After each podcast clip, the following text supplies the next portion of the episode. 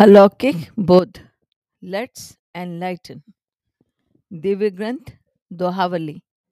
प्रसंग, प्रार्थना एवं राम की और राम प्रेम की महिमा। दोहे नंबर, छियालीस से पचास का पठन। प्रार्थना के संदर्भ में सिर्फ़ एकमात्र दोहा है, जो है, बारक सुमिरत तो ही होई तिन ही सम्मुख सुखद। बारक सुमिरत तो ही होई, तिनहि सम्मुख सुखद। क्यों न संभारहि मोहि दया सिंधु दशरथ के। क्यों न संभारहि मोहि दया सिंधु दशरथ के। इसका भावार्थ है, हे दया सागर दशरथ नंदन जो एक बार भी तुम्हारा स्मरण करते हैं, तुम उनके सन्मुख होकर उन्हें सुख देने वाले बन जाते हो। फिर मेरी सुधि तुम क्यों नहीं लेते? अब है राम की और राम प्रेम की महिमा। इसमें दोहा है, साहिब होत सरोष, सेवक को अपराध सुनी। साहिब होत सरोष, सेवक को अपराध सुनी। अपने देखे दोष, सपने हो राम न उर धरे। अपने देखे दोष, सपने हो राम न उर धरे। इसका भावार्थ है, दूसरे मालिक तो सेवक का अपराध सुनकर ही क्रोधित हो जाते हैं। यह भी जाँच नहीं करते कि वास्तव में उसने कोई अपराध किया है या नहीं।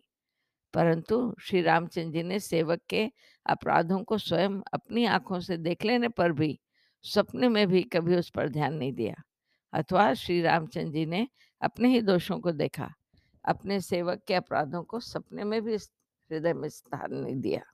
अब दोहा है तुलसी राम आपुते सेवकी रुचि पीठ तुलसी राम आपुते सेवक की रुचि मीठ सीतापति से साहिब ही, कैसे दीजे पीठ? सीतापति से साहिब ही, कैसे दीजे पीठ?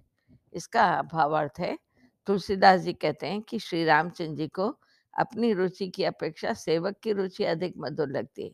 वे अपनी रुचि छोड़ देते हैं, परंतु सेवक की रुचि रखते हैं।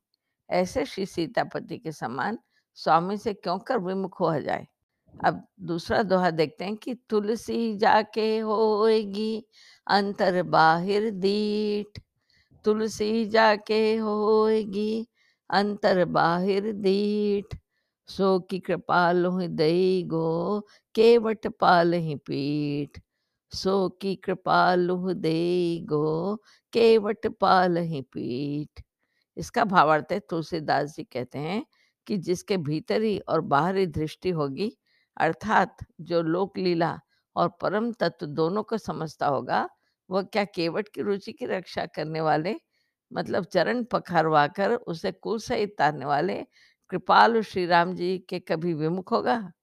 और फिर तुलसादास जी कहते हैं, प्रभु तरु तर कपि डार पर ते किए आप समान। प्रभु तरु तर कपि डार पर ते किए आप समान। तुलसी कहूँ न राम से साहिब सील निधान।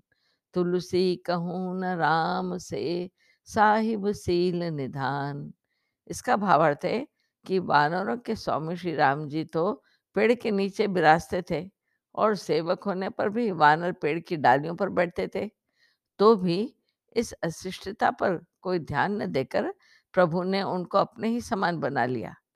तुलसीदास जी कहते हैं कि श्री राम जी के समान शील के भंडार स्वामी और कहीं भी नहीं है। आज के इस दिव्य श्रवण ज्ञान को यहाँ विश्राम देते हुए हरि की विभूतियों से अनुभूतित होते हुए मेरा मृदुला चतुर्वेदी का आप सभी को सादर नमन एवं जय सिया